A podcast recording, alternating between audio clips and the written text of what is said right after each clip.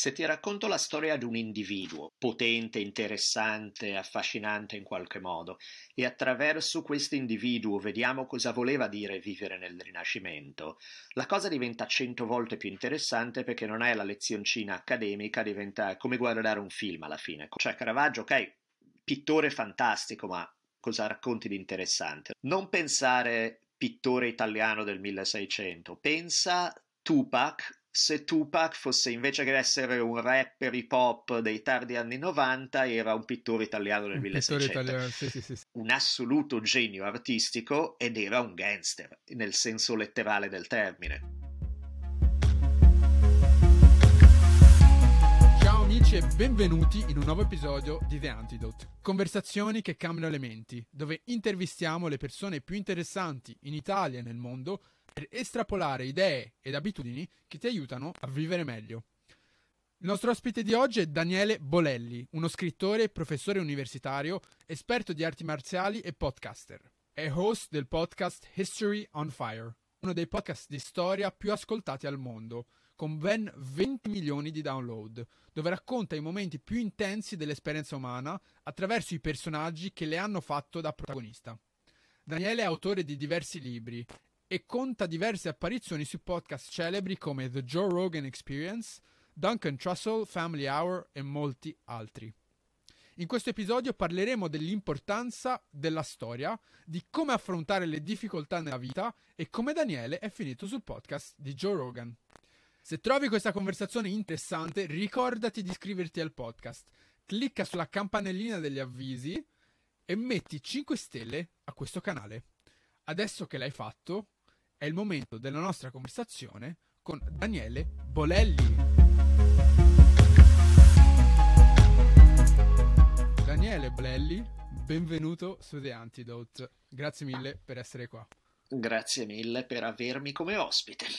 Il motivo per cui ti ho invitato, a parte il fatto che mio fratello è un fan sfegatato, come hai visto poco fa, sì, è che sei un personaggio proprio fuori dagli schemi. E il modo migliore in cui me lo sono rappresentato è andando sul tuo sito, c'è quell'immagine di te che da una parte porti i libri in mano, dall'altra hai un guanto di MMA che indossi, sì, con il dito medio alzato. Sì.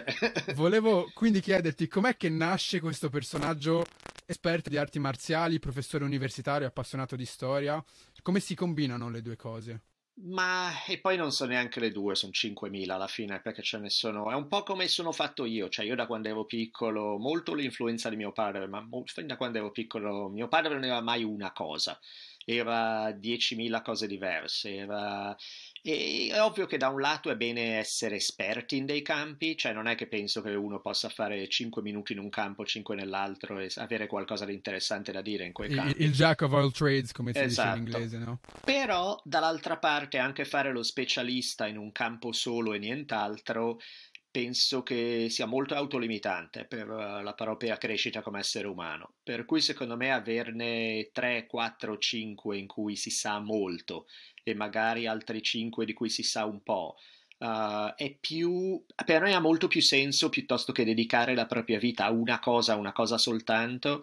Mi interessa umano, perché in realtà la vita è fatta di tantissime cose diverse, ogni campo in cui entri può darti delle cose belle, per cui limitarsi a un campo solo mi sembra veramente un po' troppo, mentre invece appunto con i limiti del tempo, per cui ovvio che non è che puoi dedicarti a 500 cose, però avere parecchie passioni diverse è più il mio stile, per cui anche nell'insegnamento, io adesso sono più di 20 anni che insegno a università americane, ho insegnato di tutto in modo che nessuno fa, cioè la gente normalmente se sei il professore di storia, fai il professore di storia americana da quell'era a quell'era e basta.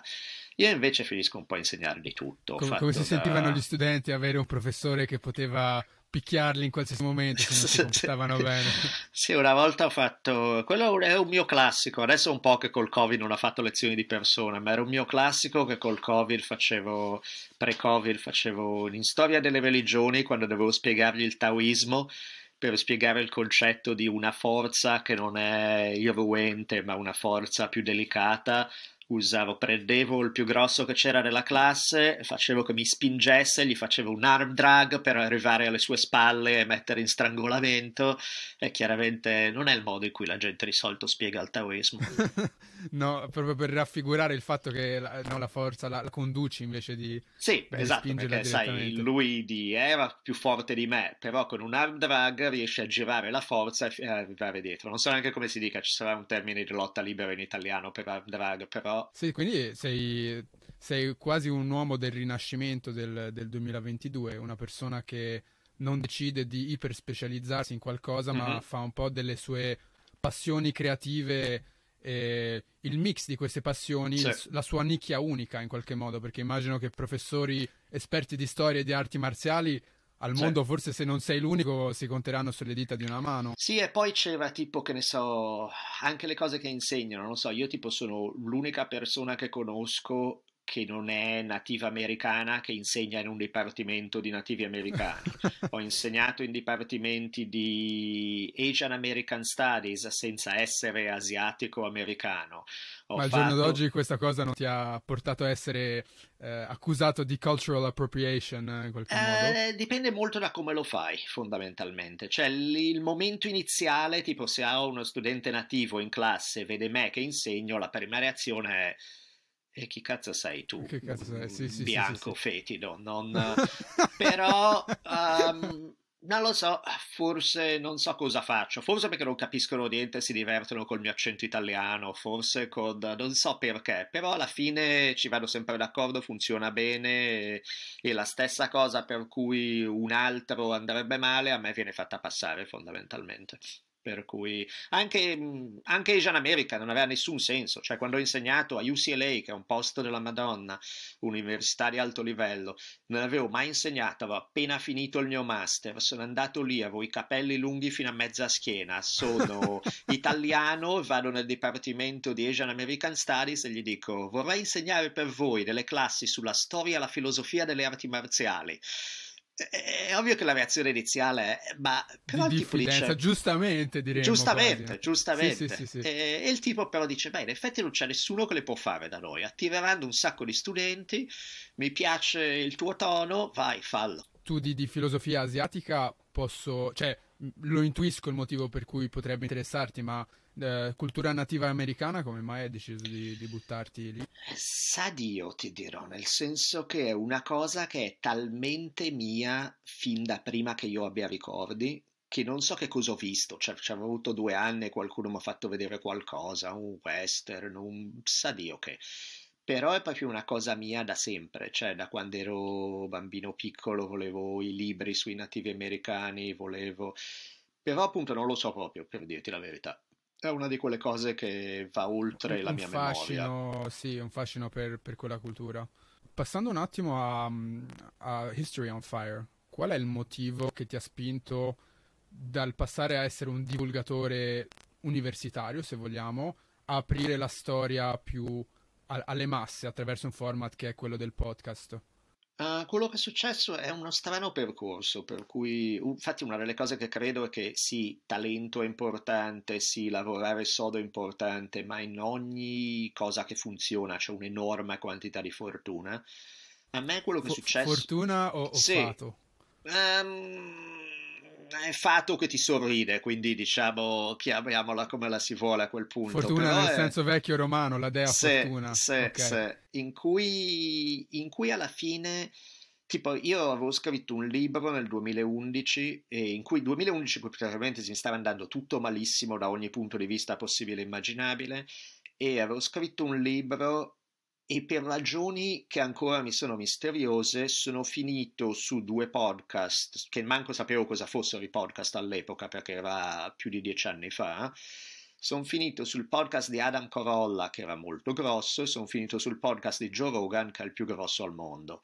Per cui è stata una di quelle cose in cui... più volte, tra l'altro. Sì, su cui poi sono andato lì. Io non sapevo, appunto, sapevo chi era lui giusto per il mondo delle arti marziali, ma non per altre ragioni.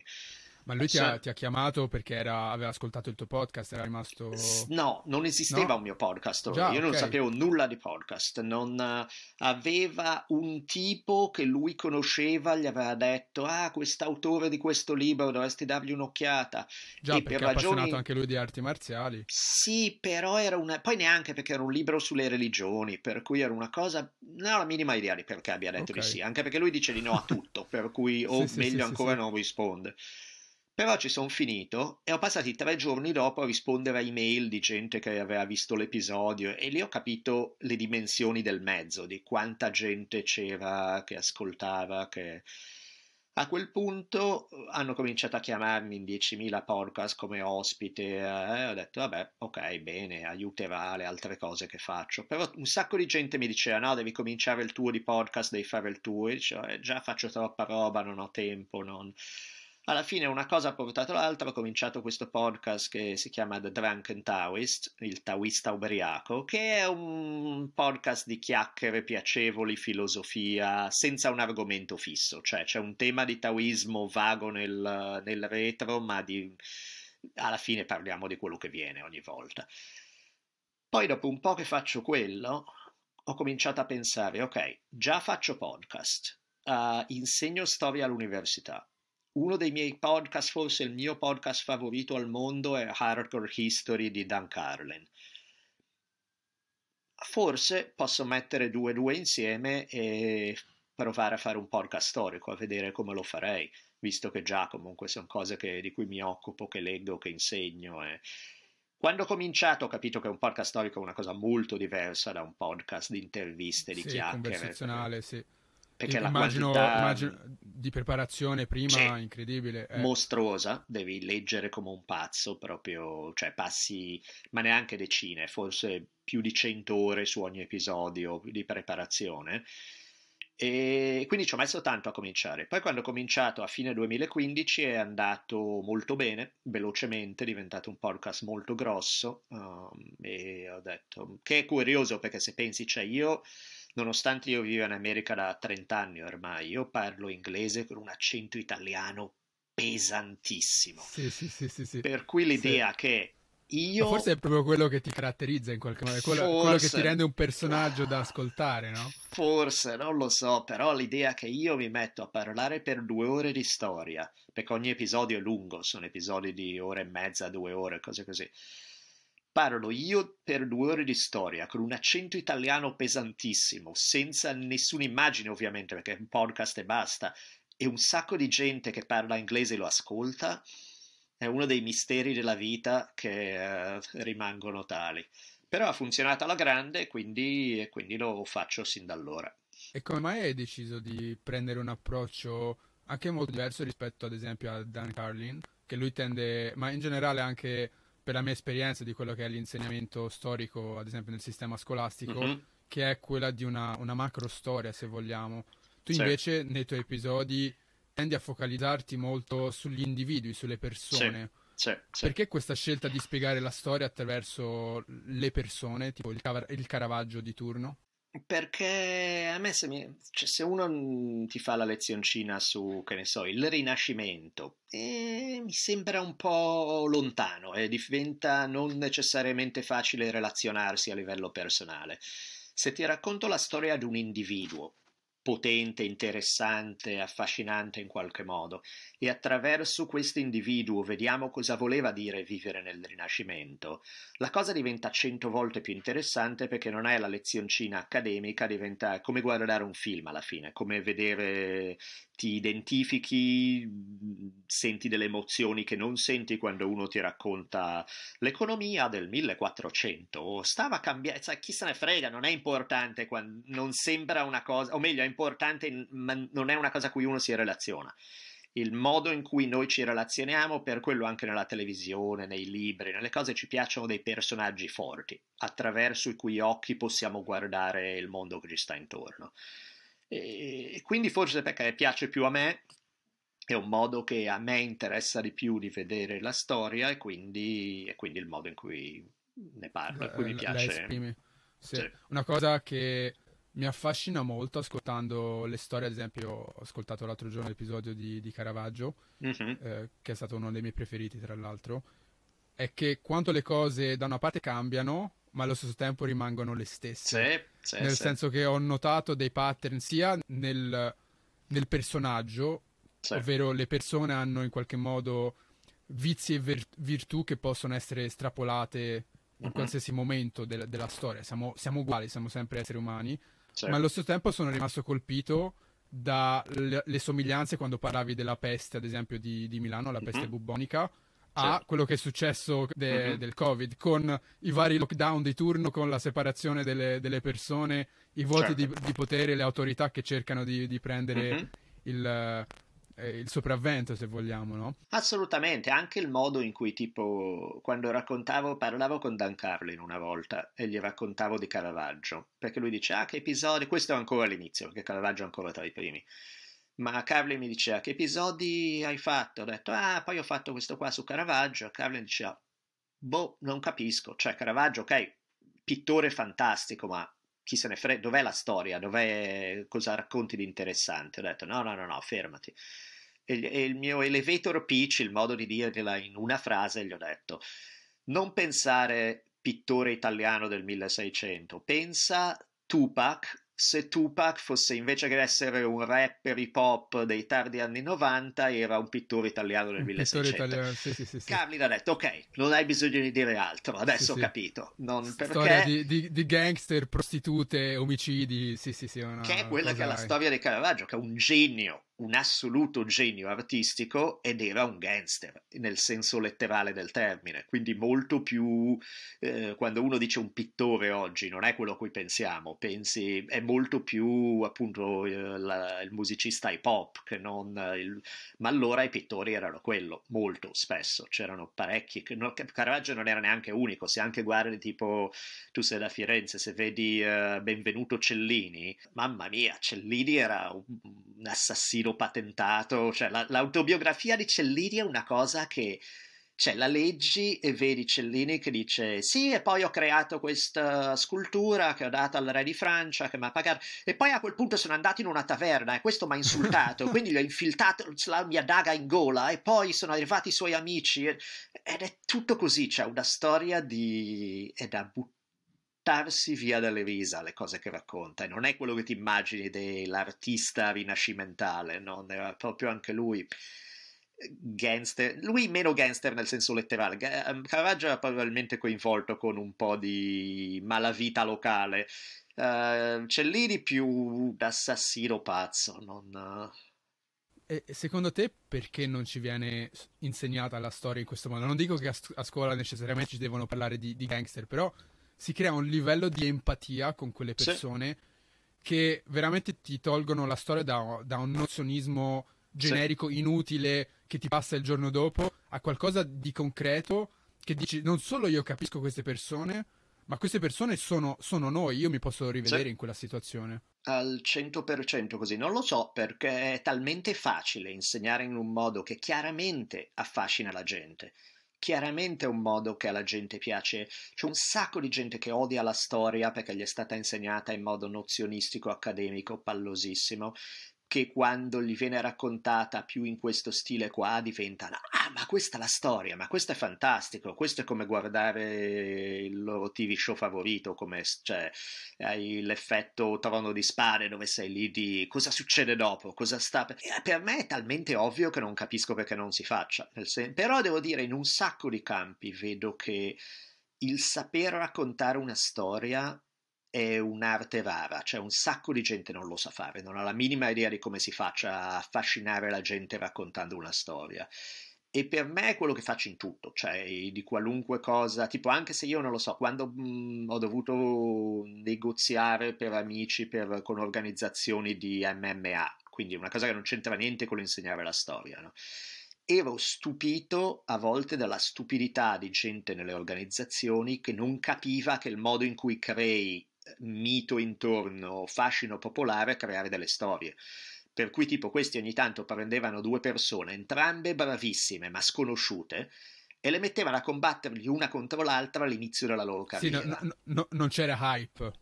E dicevo, ma sei fuori, perché a quel punto uccidi il momento, cioè la china ascendente di uno dei due viene fatta fuori, ne trovi uno solo a questo punto, e questo, se continui a fargli fare match così, non arriverà da nessuna parte. Quello poi... che tu stai dicendo invece è devi mettere una persona in ascesa con uno che è al picco della sua carriera e dire l'underdog che arriva a prendere quell'altro. Sì, oppure anche come fanno nel pugilato, che è la ragione per cui fanno questi record altisonanti, in cui prima di fargli incontrare uno bravo a uno che ha talento e possibilità, e se ne passa. Ogni match cominci con un bambino cieco e zoppo, più o meno, poi al passo successivo vai al... No, ma davvero, cioè, c'è gente sì, che di lavoro fa quello, cioè va lì per perdere, fondamentalmente, va lì per far fare buona... Farsi prendere, sì. Più o meno, nel senso... E la ragione per cui viene fatta è perché costruisci immagine, quindi una volta che hai la tua persona di talento, che ha avuto 3-4 anni per sviluppare, arriva con un record di 18-0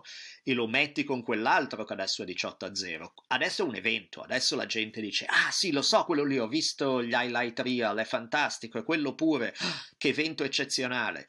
E invece vedevo come nella MMA un sacco di gente lì non capiva che è così che crei attenzione, per cui scusa questa divagazione, però per me il concetto è lo stesso, cioè è raccontare o anche, per farti un altro esempio, ho fatto un paio di workshop, mi hanno chiamato a fare una conferenza, una volta a Twitter e una volta per la Nike, ed era fondamentalmente sulla stessa cosa, sulla raccontare storie, nel senso che la Nike era per il loro dipartimento pubblicità, era: noi fondamentalmente vendiamo storie, non vendiamo scarpe, vendiamo storie a cui leghiamo la scarpa e speriamo di vendere. Tu colleghi alla scarpa un certo ideale di persona, di raggiungimento. Esattamente. E quindi parlavamo di storytelling, di quello era alla fine con la Nike, come anche con Twitter, come anche...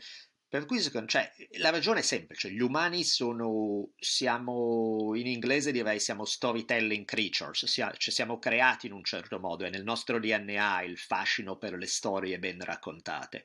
Sono la ragione per cui la gente abbandona casa ed va volontaria in guerra a uccidere o farsi uccidere, perché crede in una storia che gli è stata raccontata.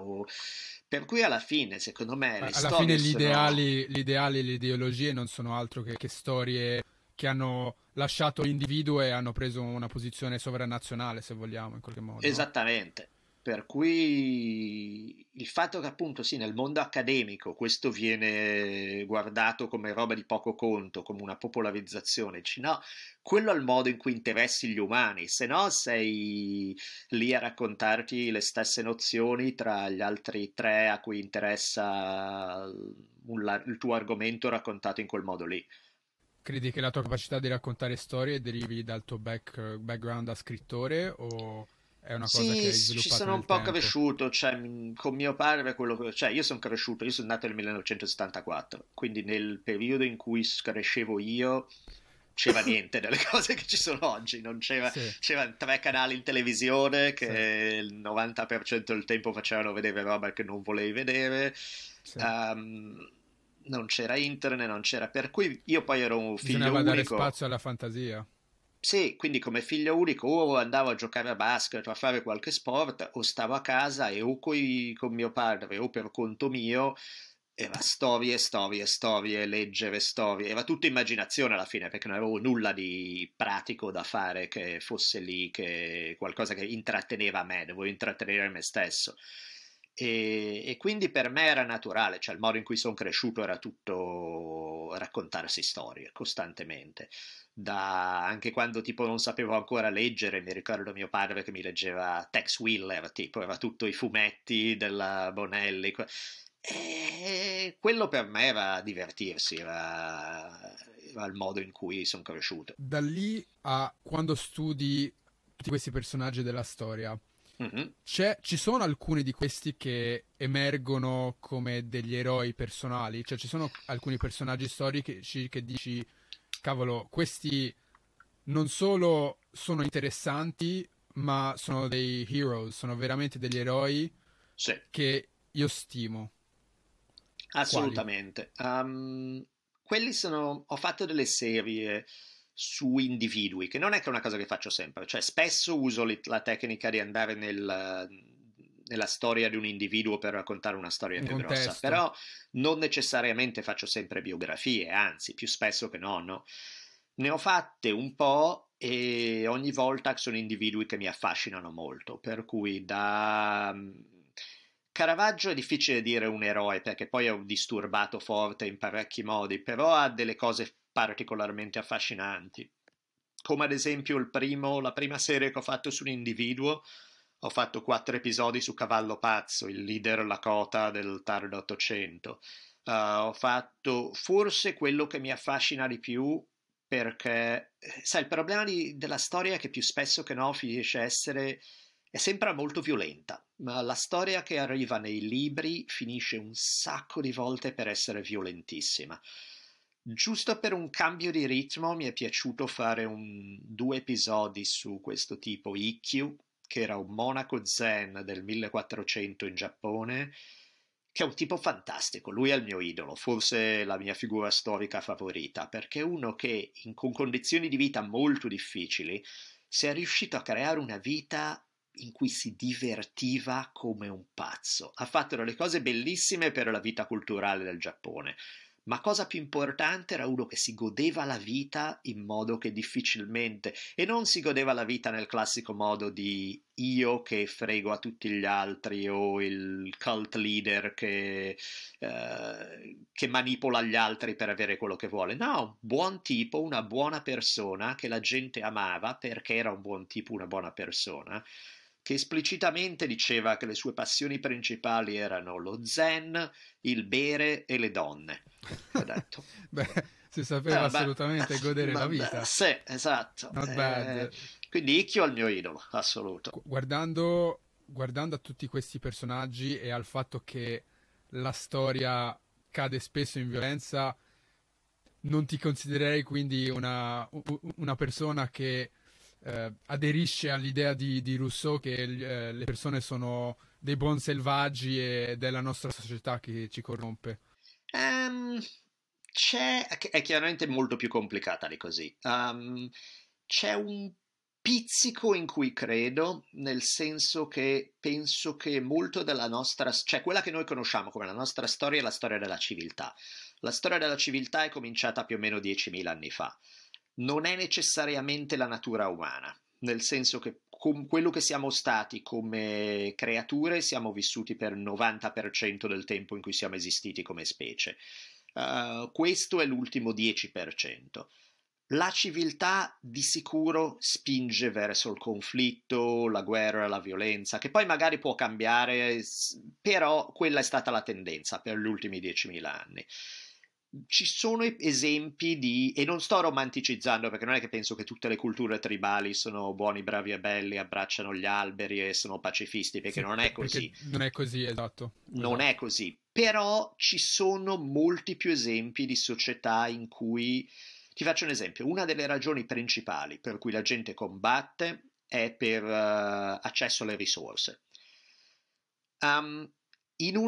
Se hai un ambiente in cui, come cacciatore e raccoglitore, hai più che abbastanza dei tuoi terreni di caccia o da raccogliere, come spesso, non sempre, ma spesso accade, ti toglie una delle ragioni principali per cui la gente combatte. Poi il fatto che sei nomadico vuol dire che tutto quello che possiedi... Se non ti va bene da una parte, ti muovi.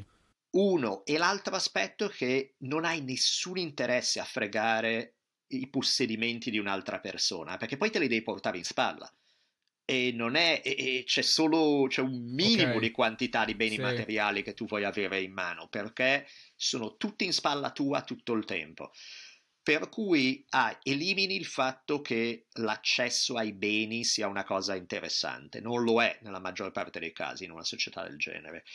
Elimini di solito, non sempre di nuovo, ma spesso le guerre di religione, perché la maggior parte delle visioni religiose di cacciatori e raccoglitori sono quello che si chiama inclusive religions, cioè non hanno l'idea la mia religione è l'unica vera e è in competizione con le altre. È quasi un panteismo, se vogliamo. Sì, cioè... è un'idea di tutte le idee che funzionano mi piacciono. Qual è la tua? È diversa? Fammela provare. Funziona per me, bene. Non c'è una...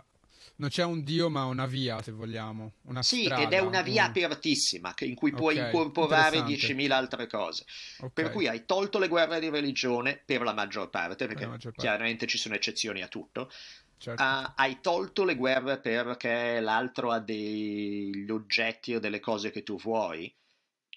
Ci sono ancora ragioni, certo, ci sono ancora ragioni per cui la gente si fa fuori, però ne hai già ridotte di tanto, per cui la motivazione primaria per la violenza di gruppo è già scesa di tanto a livello strutturale, non di natura umana. Cioè, se prendi gli stessi umani e la metti in una società diversa, potrebbero essere violentissimi, ma in quella struttura lì hai meno incentivi per questa storia qua, quindi in quel senso credo ci sia un pizzico di verità nella visione eccessivamente stereotipata e troppo semplificata di Rousseau. C'è un minimo di vero, cioè che l'essere umano ha una natura per il bene ma anche una natura per il male, le circostanze possono triggerare una dei due comportamenti.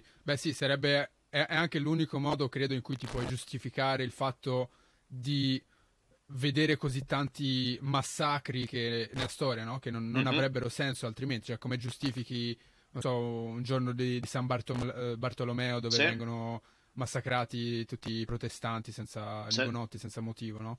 Certo. Se non il fatto che c'è un in-group, quindi una tribù che riconosce qualcuno al di fuori come un bastardo, come qualcuno che non dovrebbe, non ha il diritto quasi di vita, non è più un essere umano. Sì, è quello che si fa fondamentalmente all'origine di tutti i conflitti, c'è il deumanizzare gli altri, perché se li vedi come persone come te, che alla fine su cui ti puoi relazionare, avere empatia, non è facile farli fuori. Se li vedi come dei mostri alieni o orchi in stile Tolkien, vabbè, sono solo dei mostri, vanno fatti fuori, non... Ti faccio una domanda difficile, puoi dire I'll pass, non so risponderti, ma da persona che ha studiato la storia così tanto, se devi avere una bird's eye view, quindi una vista a 10.000 metri del nostro momento storico, come lo caratterizzeresti? Molto difficile, nel senso che è ovvio che le cose stanno andando su una china, cioè fammi provare da un altro lato. La civiltà è, se guardi tutta la storia della civiltà, è una storia con il mito del progresso, che le cose diventano progressivamente più complicate, più gente, più tutto, è tutto in crescita. La crescita infinita non esiste in natura, è proprio una cosa che va contro la natura, soprattutto perché il sistema della natura è un sistema finito, in cui le risorse sono quelle che sono, non te le puoi inventare dal nulla, e quindi puoi crescere fino a un certo punto. L'unica cosa che cresce all'infinito, e anche lì all'infinito fino all'inevitabile fine, è il cancro fondamentalmente, non c'è nulla che cresca, per cui la struttura di una civiltà che è fatta sulla crescita eterna è ovvio che non può funzionare, è ovvio che non è una cosa che può durare per sempre o anche per tanto tempo. Si possono cambiare delle cose, cioè è ovvio che uno dei vantaggi che abbiamo oggi che ci dà una possibilità forse di cambiare le regole del gioco, e che abbiamo un livello di sviluppo tecnologico che era inimmaginabile anche solo 100 anni fa. Quindi c'è la speranza che è ovvio che se scopri un modo di creare energia pulita domani, a quel punto l'impatto che hai sull'ambiente è ridotto drammaticamente, a quel punto già ti sei giocato, puoi aumentare. Quindi ci sono delle varianti che possono cambiare il gioco. Però è proprio il modello di crescita eterna che è un modello fondamentalmente impossibile, cioè in cui puoi... Però irrational optimist, quindi le persone che hanno alla Matt Ridley, per dire, no? Direbbero, controbatterebbero a questo punto dicendo l'essere umano trasforma le risorse più che estrapolarle all'infinito, quindi in quel senso l'innovazione può... creare risorse dal niente semplicemente dove prima non si vedevano risorse. Sì, è una corsa con la distruzione che va quasi veloce uguale, per cui è come una partita in cui sono 2 punti uno avanti, 2 punti uno indietro, se stai parlando di basket, in cui non è chiaro. sono vere tutte e due gli aspetti sono veri. C'è un livello di distruzione inconcepibile e c'è un livello di creatività e di possibilità che si aprono inconcepibile. È ancora da vedere quale... il problema è con la distruzione. Esatto, fondamentalmente sì. E anche le cose, ogni tanto è buffo come la gente si attacca ideologicamente a un modello. E appunto ci sono i catastrofisti che ti devono dire che tutto è sempre andato male, continuerà ad andare male fino all'inevitabile fine. Ci sono i fan del progresso che dicono si andrà sempre bene. Certo. E il problema è che spesso per poter mantenere una visione così semplificata mentono, ma mentono anche spudoratamente. Ti faccio un esempio. C'è Steven Pinker, che è uno dei classici teorici di questo. Oggi è il meglio che ci sia mai stato. Pinker mente a un livello che è così ovvio e basico, che è imbarazzante che venga pubblicato. Cioè, ti faccio un esempio, e non è che neanche sono in disaccordo con la tesi, cioè, o meglio, sì, la trovo troppo semplificata, però penso che ci sia un che di vero, verità di fondo, ok. Però c'è anche il tipo, che ne so, Pinker è uno che su quello di cui parlavamo un minuto fa, sui cacciatori e raccoglitori, ti dice, ah no, la vita dei cacciatori e raccoglitori era 100 volte più violenta della vita moderna. Uno degli esempi che fa, usa questa tribù sudamericana, dicendo guardate le loro statistiche sulla gente che muore di omicidio sono altissime. E dice, ha ragione lui. Il problema in tutto questo è che nelle statistiche della gente che muore d'omicidio lui ci mette il 90% più di questi numeri che vengono da agricoltori brasiliani che gli stanno fregando la terra all'indio se gli sparano. E quella non è la violenza dei cacciatori e raccoglitori, quella è gente che è vittima di violenza di gente civilizzata. Quindi il fatto che usi le morti di questi, uccisi dalla civiltà, per sostenere la tesi che questi sono iperviolenti, è la cosa più disonesta che è disonesta a un livello che dici, ma dai, ma come ti fai a guardarti in faccia? Cioè, capisco che è la tua tesi, capisco ci puoi anche credere, magari hai delle buone ragioni, ma dai, non c'è bisogno di mentire in questo modo spudorato, non... E il problema è che secondo me la gente che crede in tesi e ideologie ipersemplificate quasi deve farlo. Sì, sta cercando quasi una spiegazione perché... bianco e nero del mondo. Sì, che non lo perché è. La realtà è più complicata e quindi inevitabilmente se vogliono stare con un approccio completamente bianco o nero devono travisare la realtà a un livello a quell'altro. Nel caso di gente come Pinker è veramente tanto il livello in cui la travisano. Sì. Credi che con una comprensione migliore della storia saremmo più preoccupati o più tranquilli rispetto al contesto che viviamo oggi? Ma sai, cioè, il nome del gioco di tutto quello che è mai esistito sulla Terra è l'estinzione, nel senso nulla dura. Chiaramente nulla dura tra 30.000 anni o tra 5 è molto diverso, per cui cioè, se mi dici pensi che gli umani esisteranno tra 500.000 anni, non buone possibilità. Decisamente non buone possibilità. Possibile, tutto è possibile, però le possibilità non sono granché. O magari saremo così diversi che è inutile neanche ti riconosci come esseri umani. Sì.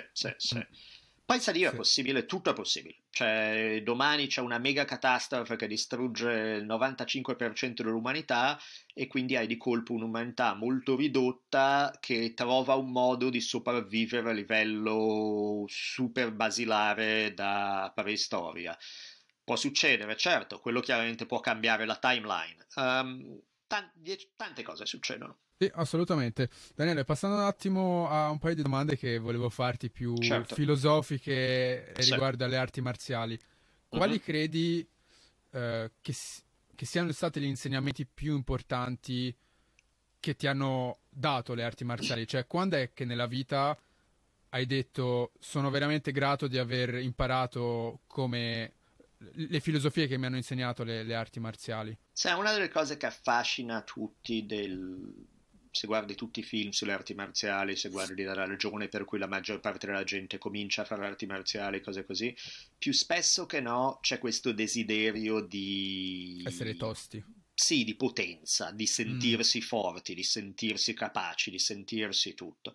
capibilissimo e ovvio, cioè ovvio che a nessuno piace sentirsi debole e indifeso. C'è però, secondo me, uno degli aspetti principali che uno può imparare è il contrario, è il... alla fine inevitabilmente, sia mentre impari, ma anche quando diventi bravo, ci sarà sempre qualcuno meglio di te, qualcuno che ti può dominare in maniera fisica, che non è un'esperienza molto piacevole, è una roba in cui... D'accordo. Per cui è umiliante per l'ego, è doloroso, se sei gentile è scomodo, ma comunque cioè, non è una bella cosa, né fisicamente né emotivamente. Però, e quindi chiaramente la reazione naturale, soprattutto se non è che sei testa a testa e l'altro sta vincendo di un po', se l'altro è chiaramente 100 volte meglio di te, ti sta demolendo, la reazione normale è dire, vabbè, non ho nessuna possibilità, non ho speranza di vincere in questo, me ne voglio andare. Però non è così in cui ti alleni, cioè ti alleni, ci stai per minuti e ore a combattere con uno che chiaramente qualunque cosa fai, tanto lui vincerà, non è che... E questo crea un livello di... non so neanche come lo diresti in italiano, toughness in questo senso, perché non è durezza per sé, è un po'... Resilienza forse? Sì, forse essere, sì. Essere tosti se vogliamo. Essere... Sì, esatto, cioè con questa abilità, cioè non è facile, però è relativamente facile darle. È molto difficile prenderle, nel senso che darle è un fatto tecnico, sei più bravo tecnicamente dell'altro. Prenderle e non mollare è una questione di cuore, di proprio questa durezza interiore che dice io non ho nessuna speranza e non me ne frega niente, io continuo a combattere. Che è un po' una metafora per la vita se vogliamo, io non ho assolutamente... Devo comunque perseverare. Esatto. E il fatto è che sia dal punto di vista metaforico hai colto nel segno, e anche dal punto di vista pratico, cioè la vita di tutti includerà una tragedia dopo l'altra. Se sei fortunato ne hai poche e succedono verso la fine della tua vita, se non sei fortunato ne hai tante e succedono molte volte nella tua vita, però tutti, non c'è eccezione di qualcuno che passa una vita senza tragedie, non esiste. Per cui in quelle situazioni in cui l'universo ti ricorda che non hai nessun potere alla fine, che le cose possono accadere e tu non ci puoi fare assolutamente nulla, avere questo senso di durezza interiore, di forza interiore, che ti permette di prenderne un sacco e non mollare, di riuscire a rimanere determinato anche in una situazione impossibile. Steadfast, quello secondo me in inglese. Sì, quello secondo me è una cosa più importante di qualunque altra cosa puoi imparare, perché tutti ci passeranno e spesso le tragedie distruggono la gente. E secondo te in quei momenti il coraggio come si trova? Da dove viene? C'è un'altra, scusami che ogni tanto lavorando in inglese, parlando in inglese, scrivendo in inglese, ogni tanto mi manca proprio il vocabolario italiano, cioè tipo come tradurresti defiance?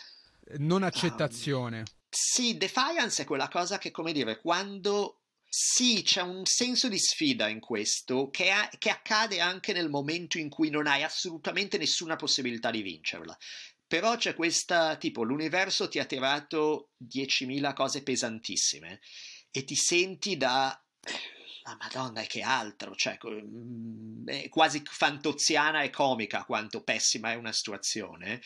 E un modo di reagire è analizzare la realtà per quello che è, dire Dio mio, che disastro, fa schifo, povero me. E c'hai ragione, tra parentesi, perché però chiaramente non ti aiuta. E l'altro modo è di dire, sai cosa, hai cercato di distruggermi e ci stai anche riuscendo, non è che nego questo, però in questo momento sono ancora qui, mi posso fare un bicchiere di vino tra un secondo e non c'è nulla che tu ci possa fare per negarmelo, e posso alzare il dito medio e dirti vaffanculo, io sono ancora qua e non mi hai ancora distrutto, e se lo farai in futuro buon per te, ma io adesso ci sono ancora.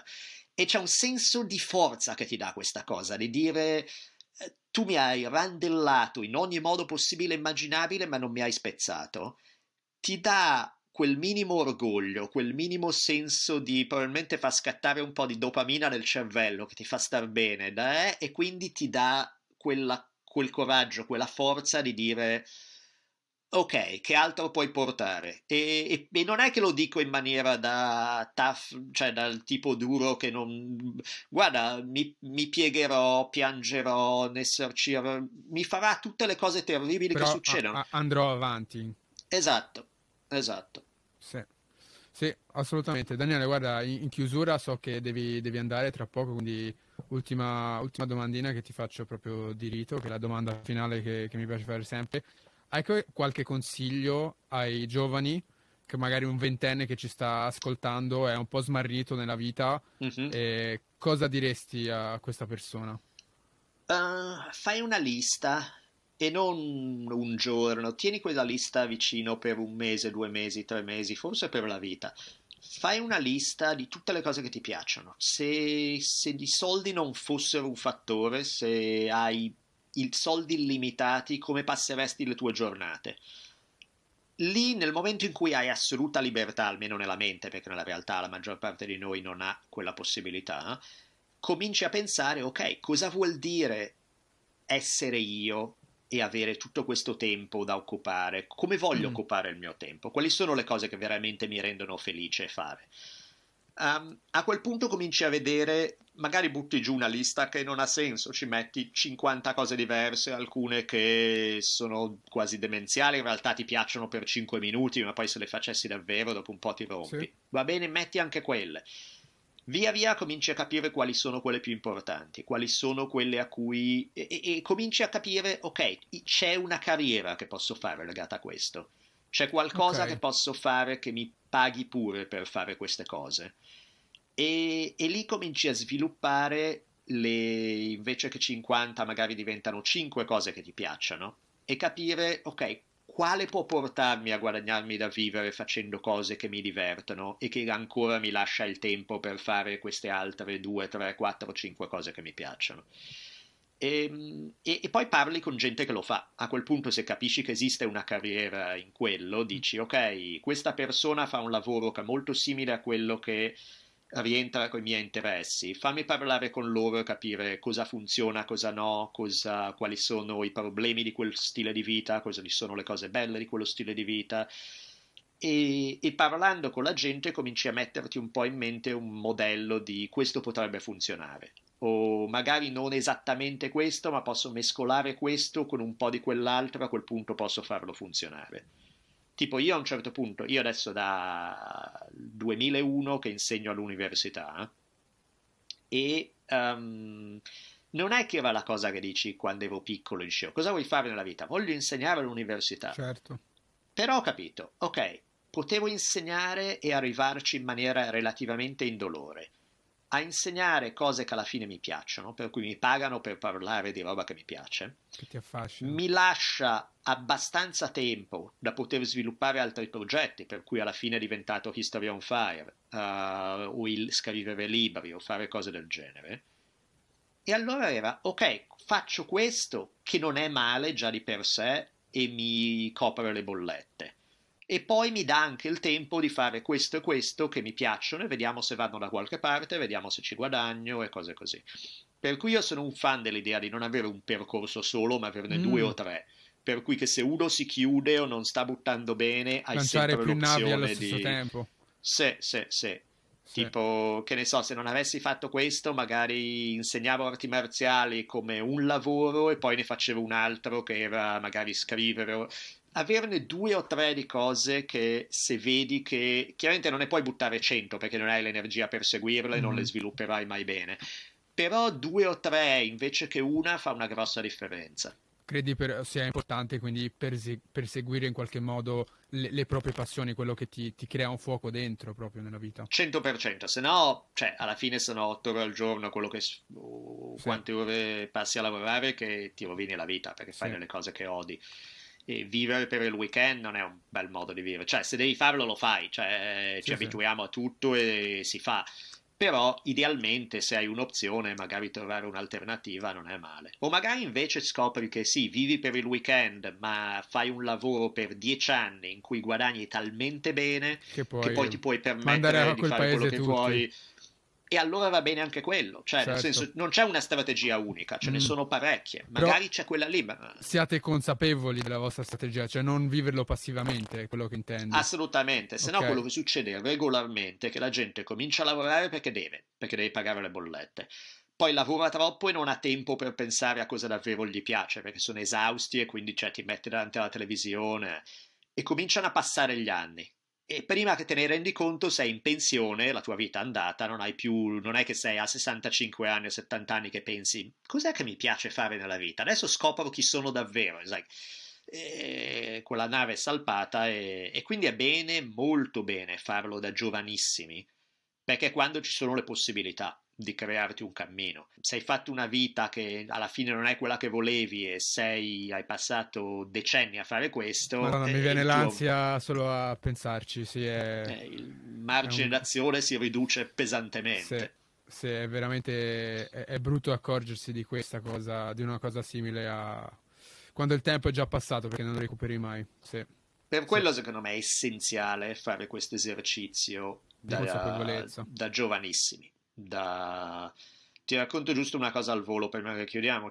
Mi ricordo una volta stavo finendo l'università e ho incontrato questa tipa bellissima e ho detto: di sicuro sei una persona molto interessante, voglio conoscerti meglio. Certo, è una cosa, decisione di personalità ovviamente. Certo, e quindi volevo capire un po' com'era lei, che e a un certo punto le ho chiesto delle cose tipo, cioè, cosa ti rende felice nella vita, cosa ti piace,